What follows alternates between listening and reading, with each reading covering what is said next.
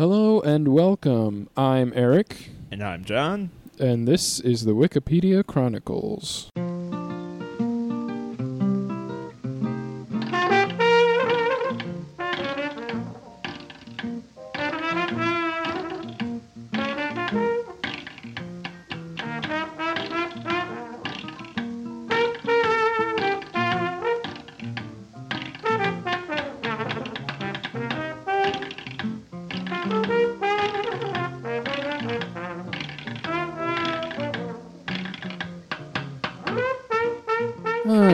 Podcast where we start with a random article, explore it, and then follow the links and see where it takes us. John, what is your random article today? Oh, uh, finally, Wikipedia has smiled upon me. St. Louis San Francisco Railway 1630, better Hmm. known as the Frisco 1630. It is a 2100 decapod steam locomotive. Nice. Eyebrow raise. Well, I'm going to say that you will. We will choose that article Of this course we time. will. It's trains. They just for just for whatever. what do you my article is Kuriakos and Julieta. Oh, what is that though? Um, Julieta and her son Kuriakos were martyred in AD 304 in Whoa. Tarsus, according to Christian tradition. So it's just a couple of martyrs that I've never heard of.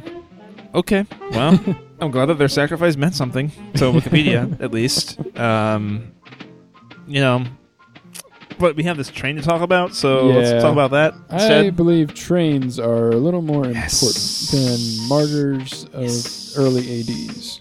Let's see, so this is a San Fran. I mean, if you think about it, steam locomotives are mar- martyrs too. if you really like put your mind to it, because I mean, like they really like they were noble and they laid themselves da- down to die to be recycled as scrap for other other locomotives after them. Okay, so what what is the uh It is Saint St period underscore Louis dash San underscore Francisco underscore Railway underscore sixteen thirty. all right. Return key. 1630. It's not made in sixteen thirty though. It's just the number of the Frisco. Good old Frisco. Frisco burger. Mmm, Frisco burger from Hardee's. Ooh, cuz there is a one without the 1630. Wait, what? So, Hang on. is it just the railway though? I guess Yeah, yeah, it's about the railway. This is about a this locomotive. is the locomotive, a Right. specific locomotive. Right, right, right, right. This thing looks pretty cool. It does, it but does. of course it is a train, so Yes. naturally Steam locomotives just have this aura about them that makes Hmm. all of them inherently cool. there's just so many little gadgets and gizmos Right. and studs and Deep- bolts and And Wheels deep down, you know that with all of that stuff on there, nobody thought this thing through even a little bit, and almost none of that, probably about half, wouldn't have been necessary if somebody had thought about most of those things just a little bit more. yeah. But that's what makes it, that's what makes it great. But they got it working, and they were like, "Hey, it's working. Nobody touch it." Nobody touch it. Just get in. Let's ride. Let's train. And that's the way it was for hundreds of years. Ah. okay. A little bit of history about this loco. It was built in 1918 by the Baldwin Locomotive Works for use in Russia huh. as a Class Yee Yee. Yay locomotive. However, it, along with approximately 200 other locomotives, remained in the United States due to the inability of the Bolshevik government to pay for them following the Russian Revolution. 1630 was then converted from a 5 foot Russian track gauge to a 4 foot 8.5 inch standard gauge, and the St. Louis San Francisco Railway used it as a mixed traffic engine. Huh. Yeah, Yeah, I wonder how they would have transported a train.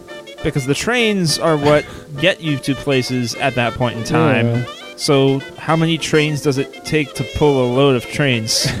and then when you get them to a place, you just have more trains take Maybe- the trains? Maybe you have a train. Right. All of the cars are just flatbeds. Okay. And you put the train on top of all the flatbeds. Gotcha. So then you have the one train carrying the other train. Right. But what happens if you take the train with the flatbeds of trains Mhm. and you take it to the port and the trains go into into the boat Mhm. and they go over to the country that doesn't make trains to go where? How do they get picked up from the boat? Do they go there's no other train for them to go onto. That's true. There has to be a first they- train. If they need the train, right. they're not going to already have a train. Right.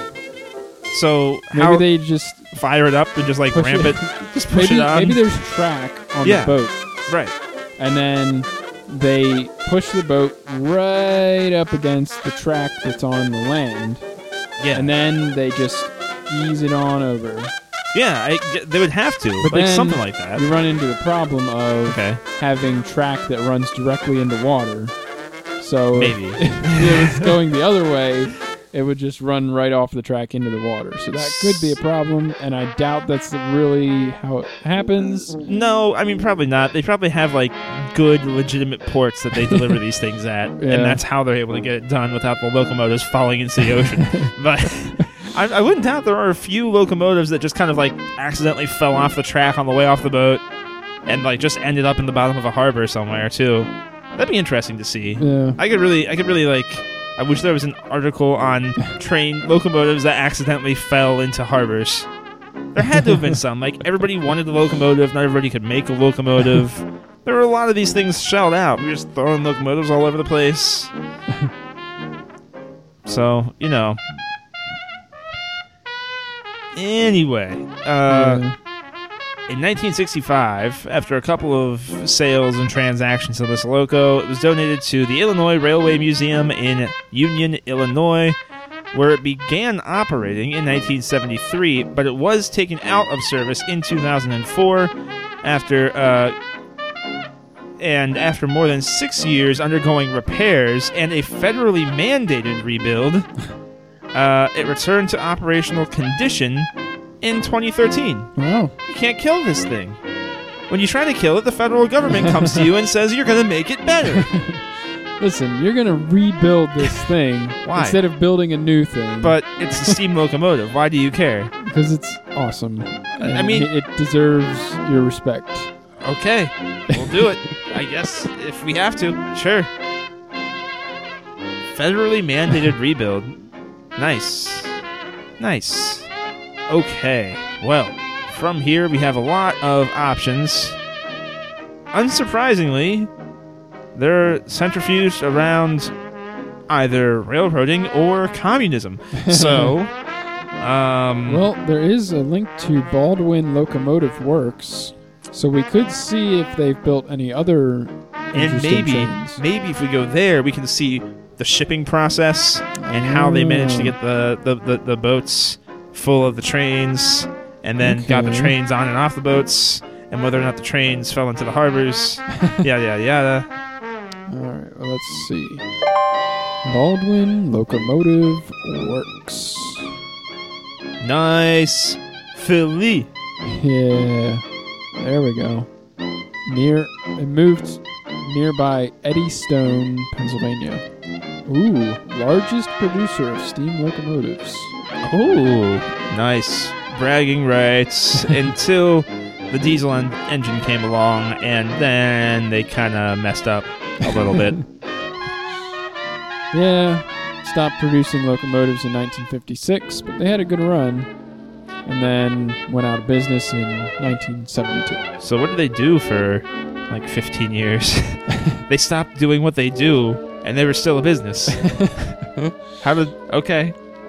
Well, it says they produced over 70,000 locomotives, which is a hell of a lot of. trains. That is hell on wheels I right there. I can't even imagine Woo! that many trains existing Yeah. because that's This is one manufacturer too. One. they are the largest manufacturer of them. True. True. But that's just steam locomotives too. right. So yeah, maybe they just had like 20,000 locomotives sitting around after they'd stopped and they were like, listen, we got to stop making these things because we have so many laying around here. Like nobody wants rid of them. these. Just got it like they're like the BlackBerry. They just had a bunch of locomotives just hanging out. where, we- where are we gonna put them all? I don't know. All of Philadelphia is just full of locomotives. There's no room for houses anymore. That'd be an interesting town. It would Just be all trains. train town. Yeah. no houses, just tracks and trains. We kept building, assuming they were going to keep buying, and we didn't know when to stop. Well, weirdly enough, the Baldwin Locomotive Works started with this guy by the name of Matt Baldwin, who was a jeweler. Uh, he formed a partnership in 1825 with a machinist to uh, manufacture bookbinders tools and cylinders for printing. Oh. So And bingo bango, they built a steam locomotive. yep. Somehow that that just ramped right up into that. Uh, uh, basically, Baldwin designed uh, a stationary engine for his own use, but apparently it was such a great thing that he made that everybody was like, "Yo, you should just make more steam locomotives, dude. Like more steam engines. Just do it." Uh, and so he was like, "Okay." Uh, and that original steam engine is actually on exhibition in the Smithsonian now. Oh, Yeah. nice. Oh, okay. So in 1831, uh, at the at the request of the Philadelphia Museum, he built a miniature locomotive for exhibition, and it was such a success that um, he got an order from a railway company for a locomotive to run on a short line to the suburbs of Philadelphia. Now, by, by miniature locomotive, does it mean like one of those little kiddie rides, or does it mean a model train? No, it means like a miniature size locomotive. And the reason I know this is the next sentence down. Says that the Camden and Amboy Railroad Company, or the CNA, had shortly before imported a locomotive from England, which it says in parentheses is called the John Bull. Mm. I have touched the John Bull. Ah. It is in Strasburg, PA. It is made partially of wood and Nice. partially of metal, and it is um, a very small locomotive because it's Hmm. the, one of the oldest ones that we have in our possession here in the United States. And uh, it's not like super miniature, like it's not like amusement park sized, Mhm. but it's kind of like this weird medium sized locomotive in between like the big ones that you're used to seeing Ah, and then like the kitty size ones. Hmm. Like it's like literally smack dab in the middle size wise. Very very tiny, but definitely the same shape. Not like Uh, not like a Thomas the Tank Engine type thing. It still looks like a normal steam engine, Hmm. just kind of weirdly small, petite, if you will. Okay. Oh, hang on. Completing that sentence I started about John Bull, it says that when they imported the John Bull from England, it was stored in Bordentown, New Jersey. It had not yet been assembled. Huh. So that's what they did. At least initially, they just sent a whole bunch of parts and said, eh, figure it out yourself. They do it. a little instruction manual. little instruction. Like I, you just see the IKEA guy, the happy IKEA man, like saying, "Okay, with no words, you make sure you have these tools.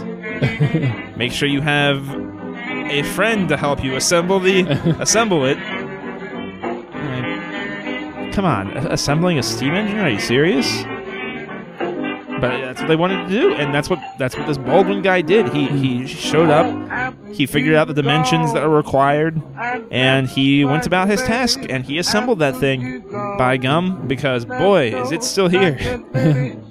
it's doing fine. Oh, actually, looks like John Bull has been moved, stolen by the Smithsonian. It was in Strasburg for a very long time, though. I remember seeing it. Hmm. Wow. So creating the first locomotive, even just assembling the John Bull, was super, super difficult. Um, it says that the difficulties of doing it were so bad that they are not easily understood by present day mechanics. Uh, modern machine tools didn't exist. The cylinders that they used for the engine were bored by a chisel fixed in a block of wood and turned by hand, and the workman that Baldwin was using had to be taught how to do nearly all the work. Baldwin himself basically made the engine mostly by his own hand. Because there weren't tools and there were not people who were knowledgeable, he was the guy. That was it. Even so, he created his own locomotive by the name of Old Ironsides, uh, completed and tried on the Philadelphia, Germantown, and Norristown Railroad in 1832. Did duty for over 20 years. It was a four wheeled engine weighing a little over 5 tons. Uh, driving wheels were 54 inches in diameter. Cylinders were 9.5 inches. And the wheels were of heavy cast iron hubs with wooden spokes and rims. Well, apparently, he struggled to survive the Panic of 1837, What panic? panic what? Which uh, production fell from 40 locomotives in 1837 to just nine in 1840, and the company was heavily in debt. And so, to survive, they took on two partners, George Vail and George Hufty, and then the partnerships were short lived, but they helped pull him through the hard economic times. Although it doesn't really actually say what the Panic of 1837 was. I'm gonna go ahead and guess.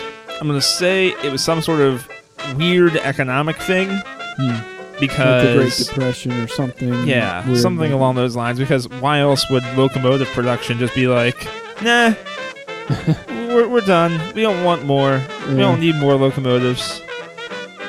Baldwin probably was like mad panicking. He was like, but my company has another 69,963 uh, locomotives to produce. You can't just stop buying them. So there was a um, newspaper manufacturer um, was called the Railroad Advocate.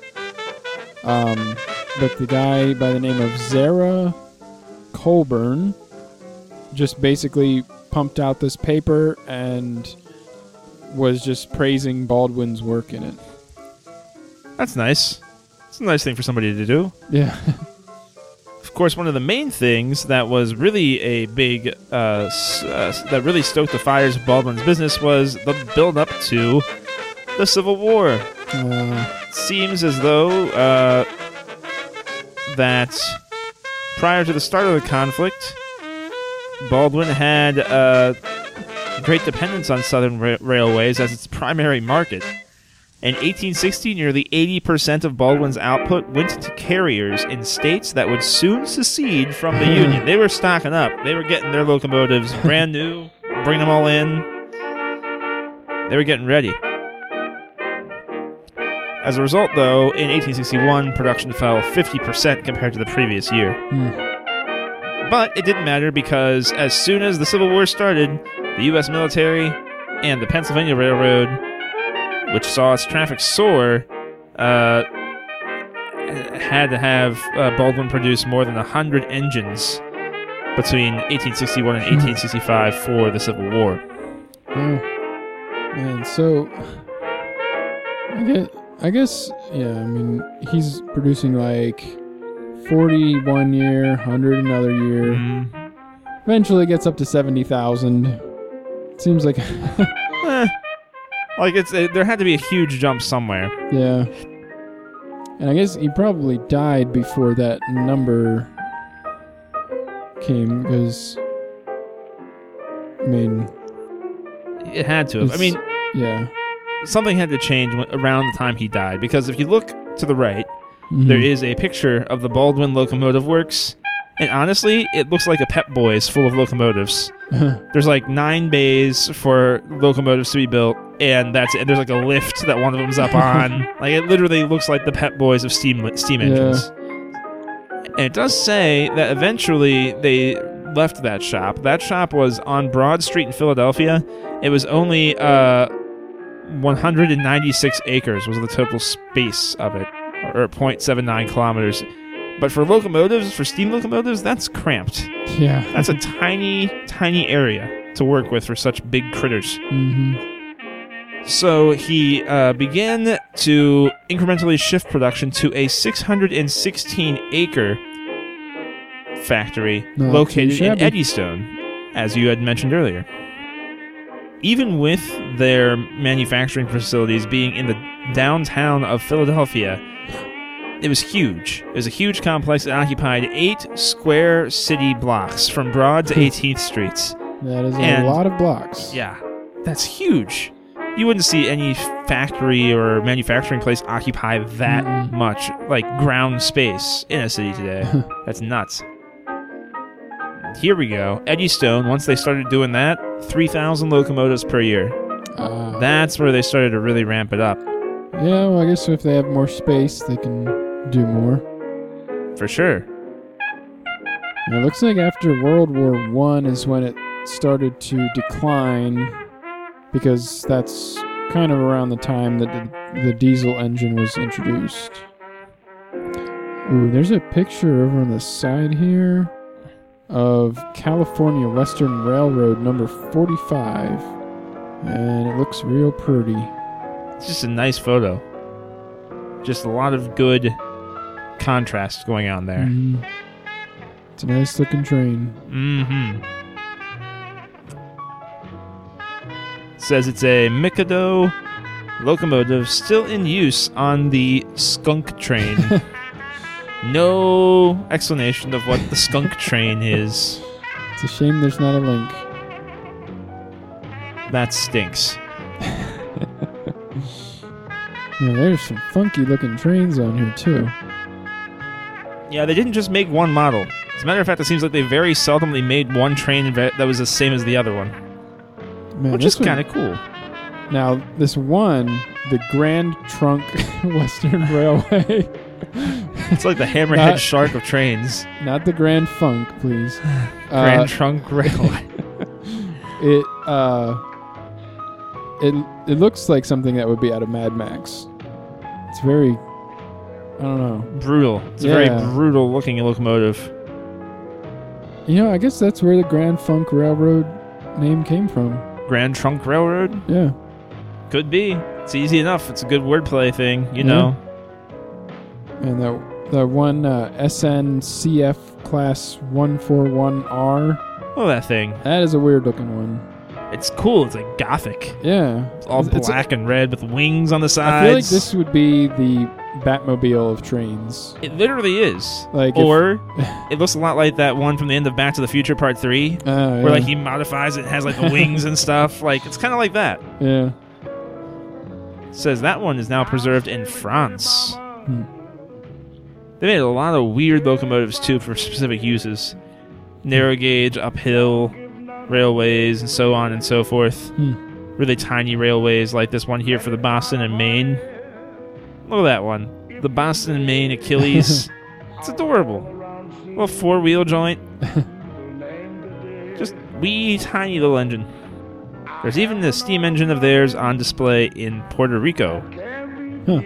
Yeah. Man, they, there's also some really cool trains down further, like the PRR Class S2 number 6200, Oh yeah. the CNO Class M-1 number even- 500. That's pretty sweet.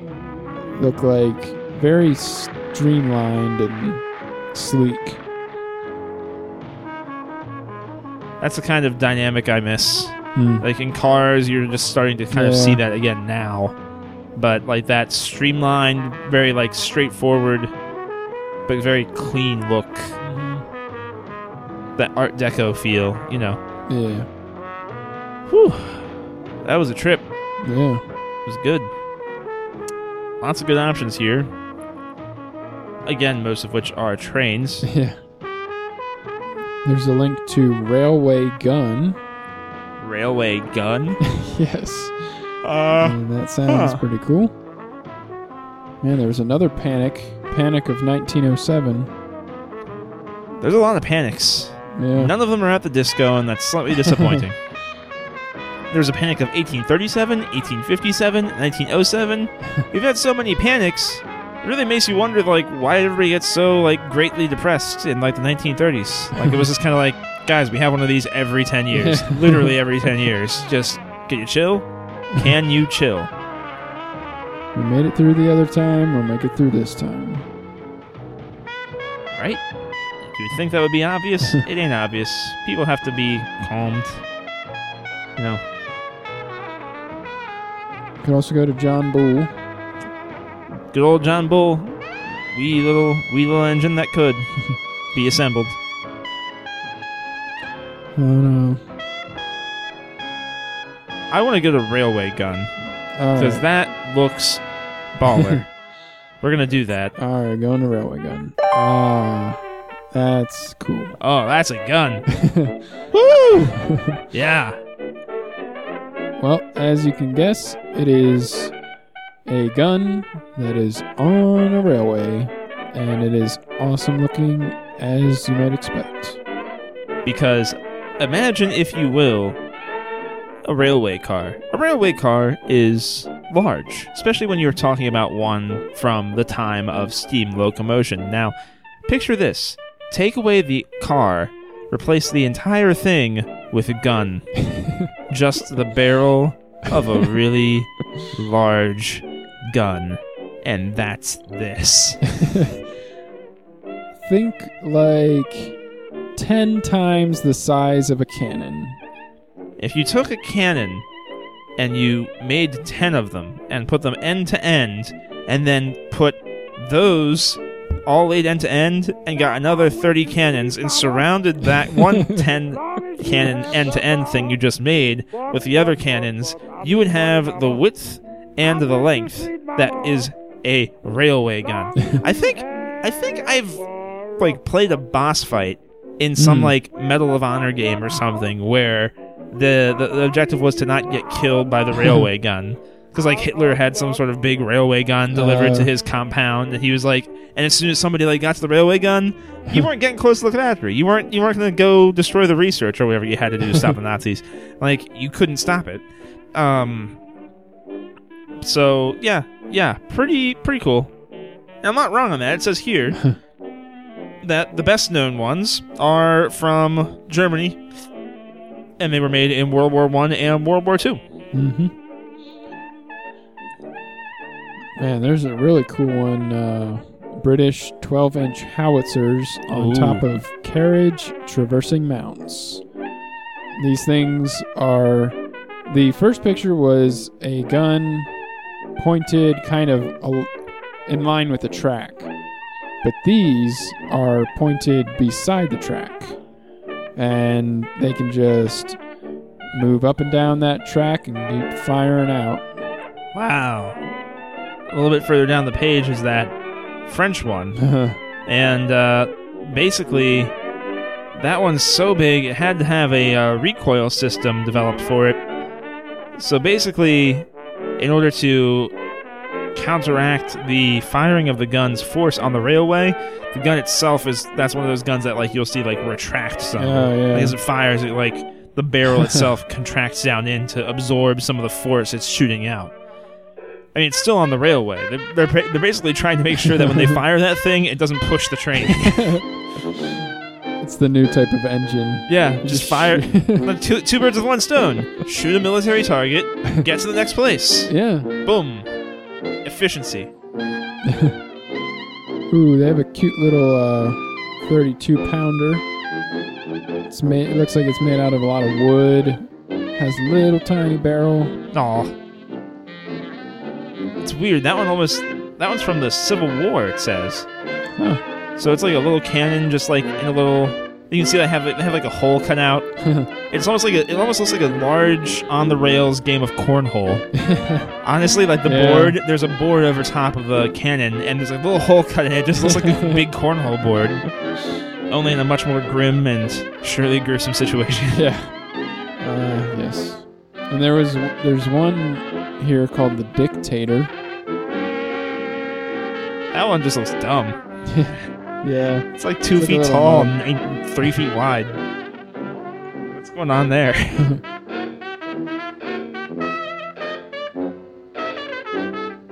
And there, there's a heading that says "Surviving Railway Guns," Oh and no! I wish that it was a section about how to survive a railway gun. I don't. I don't think that's an option. From looking at most of these things, yeah, if they're pointed at you, you are You're not gone. going to be alive. nope. Man, there's this one way down at the bottom in the gallery. The I MK312 was just looking at that thing. looks Oh like my a God. friggin' battleship yeah. on wheels. It's just this giant. I mean, you can't even see the end of the gun. Yeah, The picture is just like it's I, like there's no more room. I can't- No more room I can't. I've tried. I've taken a picture of the entire train car, but the gun just keeps going. Oh, there's one that looks like a weird, like military bunker on wheels too. That is the TM1 180. The Russians just knew how to make some fascinating, uh, fascinating railway guns. It would seem. Yeah, Don't know why that is, but quite cool. Of course, all these were only used up through the Second World War. yeah. Um, the largest gun to be used in combat was known as the Schwerer Gustav. It was 80 centimeters, I suppose, across, and uh, it was deployed, of course, by Germany. The rise of the airplane effectively ended the usefulness of the railway gun, Mhm. similarly to battleships they were massive, expensive, and in the correct condition conditions, easily destroyed from the air. yeah. So, unfortunately, that's why there's not that many surviving railway guns because, well, they could use the metal for other things, and they needed to. Yeah, definitely check out one of these things sometime. Well, it says that couple of ones are close by. There is a 12-inch railway gun preserved in Fort Lee, Virginia, and a 14-inch 50 caliber railway gun from World War I preserved in Washington D.C. Hmm. Ooh, there's another one in Fort Lee, Virginia. Could see two of them. A Krupp K5, huh? Wow. May as well just go to Fort Lee, Virginia. It sounds like. Yeah, there's actually a few different types of recoil systems um, for these things. One is called cradle recoil, and that just means that the gun recoils backwards into its cradle, like you were saying before. Mhm. And then there's top carriage recoil, where it's mounted on an upper carriage that moves on wheels on fixed rails. So there's like a rail carriage on which there's more rails on which the gun sits. Yeah. Okay. And oh wait, there's a little picture here. Ah, yeah. Okay. Yep. That's what it is. And then there's sliding recoil, which the car body is uh, sitting on a set of wooden cross beams or sleepers placed underneath, which have been jacked down onto a special set of girders incorporated into the track, so that about half the weight of the mount has been transferred from to them from the trucks. So they all recoil together, and um, yeah. Then there's rolling recoil, in which the entire gun, mount and everything, just rolls backwards, restrained only by the brakes. See, that's my kind right there. just use just use that force. Yeah. Just figure it out before you shoot, man. Easy enough. Well, where to go from here? If we could get back to railways, or to go into more war stuff, guns. Can also check out that Schwerer Gustav gun. Now we're talking. Let's do it. All right. Whoa, Yep. that Exactly. Exactly. That's what I'm saying. Now, this article is a little disappointing in how they do not give you a actual picture of the gun. yeah, they only give you a picture of like the ammunitions. But there's a reason they don't give you a picture of the gun. It's because that to make it, they had to use a quarter of all of the world's metal. so that's how big it was. It was uh, developed in the late 1930s by Krupp as siege artillery for destroying French forts. Of course. It says the French forts were the strongest fortifications in existence. So what did they do? They built the biggest gun ever made. They built two of them. Yeah, that's why I said they use a quarter of it instead of Oh. using half of the world's metal, because then World War II wouldn't have made any sense, would it? they would have used, they would have built these two, and then they would have won the war because they would have had the only two pieces of metal in the world. It is the largest caliber rifle weapon ever used in combat. The heaviest mobile artillery piece ever built in terms of overall weight, and fired the heaviest shells of any mil- artillery piece. This thing is a champion. Unrivaled, unparalleled. The epitome of brute force in war. I love how. Okay, there's a picture of one of the shells, and it still measures it in millimeters, even Yeah. though it's 800 millimeters. At that point, you can just say it's, you know, pretty big.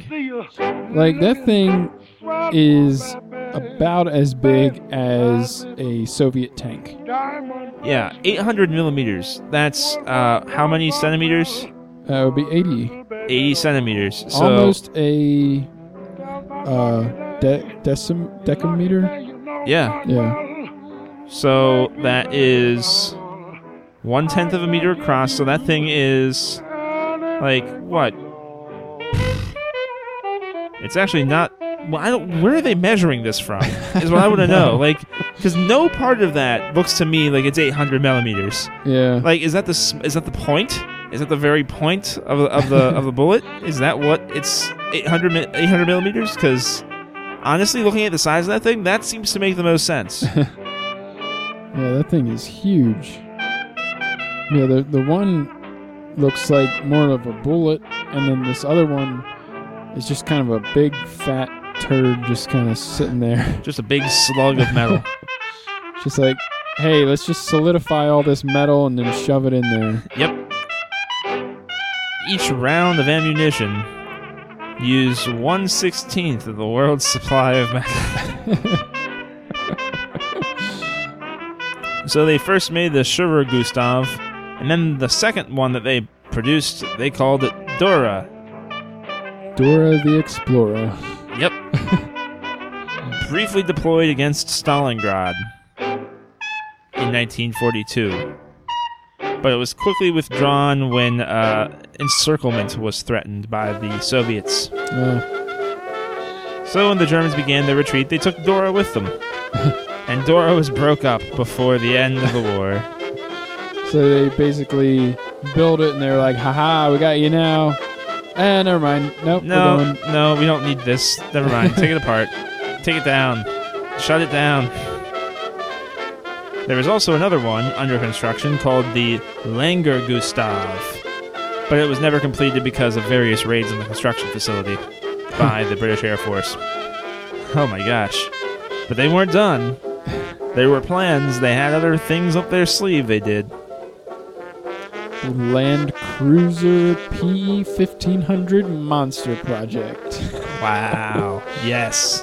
The Monster was to be a 1,500 ton mobile, self propelled platform Oh god. for an 80 centimeter KE gun, along with two 15 centimeter SFH 18 heavy howitzers and multiple MG 151 autocannons normally used on combat aircraft.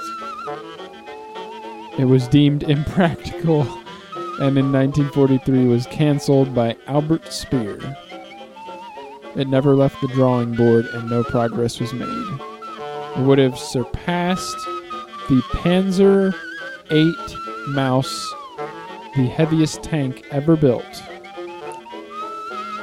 and the Land Cruiser P 1000 Rat, which was never built, in weight and oh. size. basically a lot of ideas. They were just trying to get them off the ground. They just never could. Yeah. Which seems fine because, yeah. Basically, somebody was proposing that project because they knew it was military oriented in, in a culture that might accept it. And so they're just kind of like, I'm just going to try and build the most obnoxious thing. Why don't I just make the thing that's the most overkill? That thing sounds like a Metal Gear. Like, it literally Yeah. sounds like something out of the Metal Gear games. Man, there are some interesting links in here. Under the sea, also, Yep. we got Super Gun, Yes. list of the largest cannon by caliber, Sweet. Sturm Tiger, Whoa. and M65 atomic cannon, and Project Babylon. Now that one's mysterious. That is See, mysterious. to me, that one's the one I go to because I feel like we're on the largest gun. Hmm. Like this Yeah. might be it. Pretty sure. If we got to a point where the Germans, where the Nazis thought it was impractical, you're probably at the end of your rope. yeah. So I shall don't we? have the notes, but yeah, let's let's jump over to Project Babylon. Project Babylon. Whoa. Whoa. What? What? What? okay. I guess I just have to start reading because some of this is just too ridiculous already.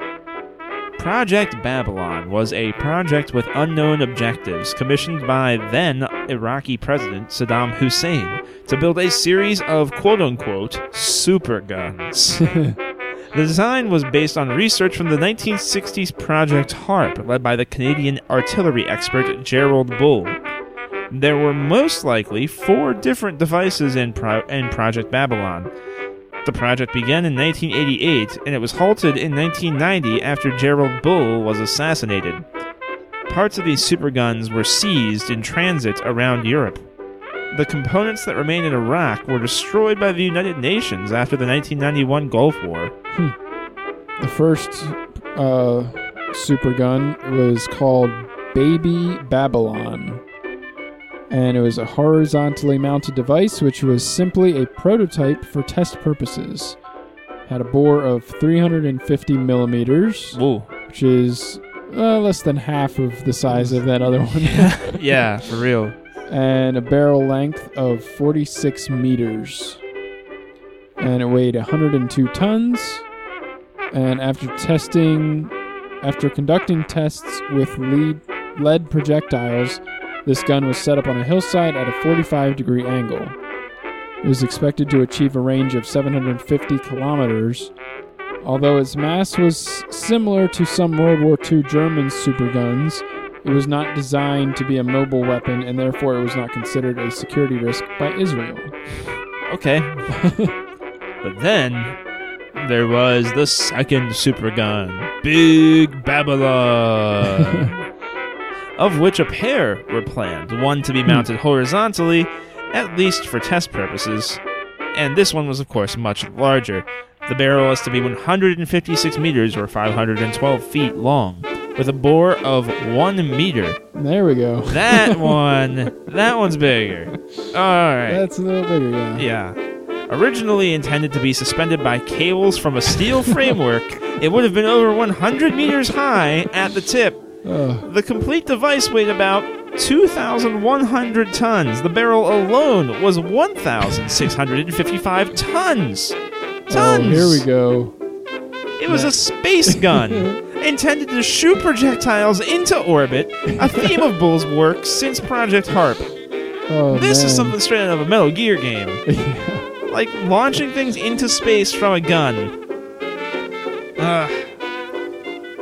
Neither of these devices could be elevated or trained, making them useless for direct military purposes unless some form of terminal guidance could be used to direct the fired projectile into its direct its intended target. So basically, they couldn't actually aim this thing. Right. So it's just like, hey, let's shoot some stuff. Let's shoot things into Let's, space. let's just shoot and see what happens. Let's just see if we can put a guy into space by launching him out of a gun. no, that's not a bad idea. Well, might- it's a bad idea, It's but a terrible idea. It's, it's a fun we're- idea. He's not going to come back. it's just going to go into space. It's just going to keep going. Like well, as long go as out. there's somebody else up there, as long as So what? there's a- Catch him? Yeah. he's moving at the speed of a bullet through space. There's no like. He's not going to slow down. Yeah, I guess that's true. if he breaks the atmosphere, it's just going to be like woo. Put a guy in a He's- space he's suit, gone. launch him up, and It's like gravity, Put- oh, just without the horrifying part. him- It's just terrifying the entire way through. you put him in a little pod Yeah. instead of a bullet. Okay. You have a hollow pod that he's just sitting in. Maybe have some rudimentary controls where he can at least adjust There you his go. angle. Yeah. Shoot him up into space by a gun, and then there you go. In no space. need for crazy combustion engine antics. Maybe maybe Gerald Bull was onto something there. could be. I mean, honestly, if the bore of the normal ammo for this thing is one meter, those bullets ain't light. Yeah. So I wouldn't see there being a problem. Like uh, shooting a man out of that thing Yeah. should be lighter than most of the things you would have normally been firing from it. if you can shoot those into space, I don't see why you couldn't shoot a dude. Yeah. And you know that somewhere out there there is a ready and willing volunteer for that mission. But wow, this is a crazy project for Iraq, no less. Yeah. So it was intending to launch satellites to serve as a weapon, Okay, but its ability to fire conventional projectiles in the later role would have been very limited. Um, in addition to the impossibility of aiming it, it would have had a slow rate of fire, and its firing would have produced a very pronounced signature, which would have revealed its location. Since it was immobile, it suffered from the same vulnerability as German's V3 cannon, which the RAF readily destroyed in Scud variants. By whom? Iraqis. By the Iraqis. Oh no, no, I know. uh, yeah. the Royal Air Force in Right. 1944 destroyed that Yeah. cannon. Yeah, and it was no, I was just like it was just like the tone of that sentence was weird. Like it was readily destroyed by the Royal Air Force. Like okay, all right, okay, World War II vet, get out of here. like we get it. You're, you're you're proud of your nation. We are too. We were there though. Like we helped. Just relax. It says that there were future plans to build more cannons, a very large cannon, which would be uh, capable of being elevated and trained, were also planned. Um, one was expected to have a range of up to 625 miles, uh, which would make Israel and central Iran well within the Iraqi artillery reach of fire. So, yeah, probably a good thing this was found out about and shut down. Yeah. But I mean, even if you could aim, trying to aim at a specific target 625 miles away, you'd be very lucky to hit that thing. You're just gonna like scare people, probably far away from what you're actually trying to hit. It's not like it's going to be an instantaneous hit. Like, No. That's going, you're going to see that coming. Yeah. It's not like it's moving at the speed of light or anything. Nope. The fact that it can still get across land 625 miles before it hits the ground, though, Yeah. that's from a gun. That's okay. Yeah, Yeah. I'm impressed. I'm impressed. Well, there's only two possible places we can go from here. Three, really. Maybe four. Okay, alright, here's what I'm thinking. There's Gerald Bull, who was assassinated, I'm gonna go ahead and guess, ironically, by a gun. Um, then there's Project Harp, which was this thing that was all about guns, Mhm. super guns. Then we can go to Super Guns itself, see what else was about super guns, or you can cut right to the chase and just go to Space Gun. Uh, Yeah, I am in favor of Space Gun. Space Gun. Let's uh, just quickly touch upon the places in fiction where Project Babylon shows up. Oh yeah, yeah, yeah, for sure. Uh, Tom Clancy's Splinter Cell. Um, this project provides the backstory for Frederick Forsyth's novel, The Fist of God. And there's a movie um, on HBO called Doomsday Gun, starring Frank Langella as Gerald Bull, with Kevin Spacey, Alan Arkin, Clive Owen in supporting roles. Sounds like So- an awfully good cast. Yes, it does. And we could learn more about this whole thing. And then it's also the main plot detail, or the weapon is the main plot detail in The Punisher Volume 2, comic issue number 47. And that's about it. So, on to Space Gun. Here we go. What exactly is going on in that picture? I don't know. there's there's quite a bit. Because That doesn't look like a gun. where is that? Is Why? that in space? Is, it- that it looks like it's underwater? it looks like it's either. Man, I don't even know. It's the quick launcher space gun. There's a link to Quick Launcher, so we could always check it out if we. If we get there. It's also called the Verne gun, the space gun, because it appears in From Earth to the Moon by Jules Verne. So because of science fiction, this has come to fruition. Yep, Also because it is a good way to get to space without using rockets. right. Hmm.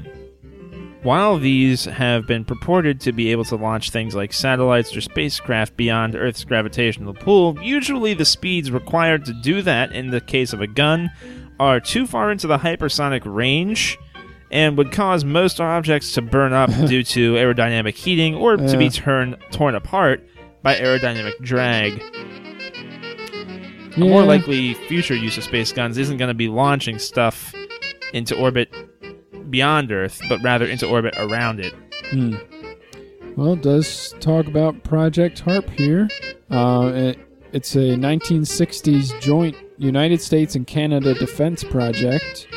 A U.S. Navy 16 inch or 410 millimeter 100 caliber gun was used to fire a 180 kilogram or 400 pound projectile at 3,600 meters per second or 12,960 kilometers per hour, reaching an apogee of 180 kilometers or 110 miles, and then performing a suborbital spaceflight. Space gun has never been successfully used to launch an object into orbit or out of Earth's gravitational pull. Oh, okay. Well, here's an issue. Remember how we were talking about the whole human launch thing? Yeah, Well, there's a problem in that the G forces would kill you. I guess that's true. That that would that would do it. That would bring your life to a screeching halt. yeah. Um, incapable of safely launching humans or delicate instruments, the space gun would be restricted to freight. Uh, okay. So, a space gun by itself cannot place objects into a stable orbit um, because the laws of two body gravitation make it impossible to reach a stable orbit without an active payload which performs orbital correction burns or tether momentum exchange to change the shape of its orbit after launch which kind of makes sense because you kind of need to turn a little bit so that you start traveling around instead of Right. just shooting straight up and then keeping on and somehow just like locking in, Yeah. being like, "Okay, in orbit now." it's not just gonna pull you into orbit No. yet, it, you know otherwise you're just gonna shoot out into space and keep on going Says that in a three body or larger system, however, a gravity assist trajectory might be available such that a carefully aimed escape velocity projectile would have its trajectory modified by the gravitational fields of other bodies in the system, such that the projectile would eventually return to orbit in the initial planet using only the launch delta V. So, I suppose if you launched two things, it would be possible to theoretically Hmm. get something into orbit that way without having to have a payload or some sort of fuel source on board. You could just use a little jiggle in the gravitational pull of things Hmm. to, to get it back to where it needed to be. It says that outside of the one that we already discussed, there were several attempts, practical attempts, made to create a space gun. First of which being the V3 cannon, which I think we briefly mentioned in the last article, Yeah.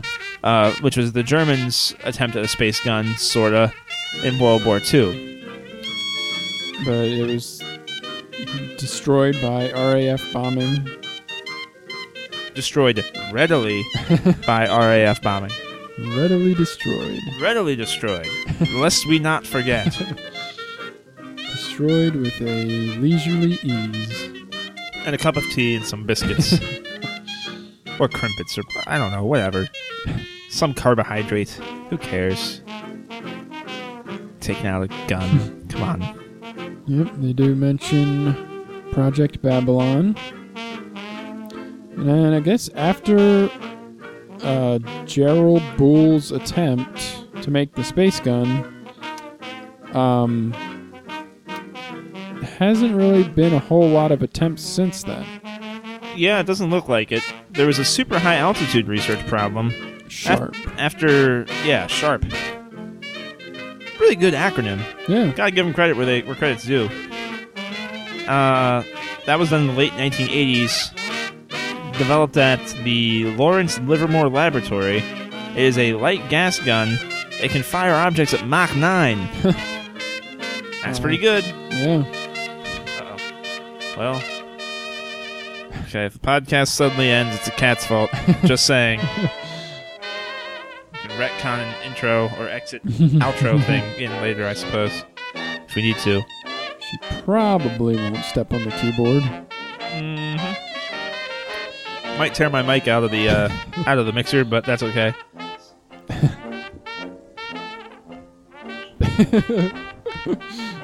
okay. So, eventually, though, Sharp got dull, and had to abandon it. So the lead developer, John Hunter, founded the Jules Verne Launcher Company in 1996 All right. and the Quick Launch Company. So, as of 2012, Quick Launch was seeking to raise $500 million to build a gun that could refuel a propellant depot or send bulk materials into space. Says that they're also thinking about using uh, ram accelerators, uh, like coil guns or rail guns, in order to accelerate the payload instead of using light gas guns, which Hmm. may result in faster launches from space guns. Now, that is a Kickstarter I could get behind. I want to see that happen. You probably can't use Kickstarter for military applications, though. That might get dangerous. Probably. I don't know what the rewards would be on something like that, though. probably be offering to blow up a certain target, offering to shoot your grandmother's remains into space. Uh, I'm not really sure. Like, there's only so many services that can be Yeah. provided by a really, really fast gun. or maybe um, a uh, one one thousandth scale model of the gun. That could be that'd be cool. I think limited edition, have a little plaque on it. Yeah. All right. Well, that's actually um, about time for this episode. Unless Yeah, you want to quick launch into the quick launcher space gun and see what the heck is up with that thing. let's see if it's actually doing Let's just bounce over. Let's, Let's just do it. Let's, not let's do a not, uh, thorough yeah just a fun quick yeah it says it uses hydrogen as the working gas and natural gas as the explosive heat source. Okay. Doesn't really shed light on the picture though, 'cause that is one confusing picture. is it above ground? Is it underneath water? Is it in space orbiting the Earth? is it floating? Is it is it flying? Is it even a gun? Because it's all just wires and it looks rods? more like an airship. What is going on I don't know. projected dollar cost per pound to orbit was $500 just so you know All right, and back to space guns. Okay. So we can end on Space Gun. And, Yes, because Space Gun is a great, great title for an episode. From a steam Oh, um, locomotive to a space gun, the Yeah. best. From St. Louis, San Francisco Railway 1630 to Space Gun. Space gun. So, yep. Please visit facebook.com slash TWC podcast. Give us a like and follow. Head over to iTunes and rate and review us.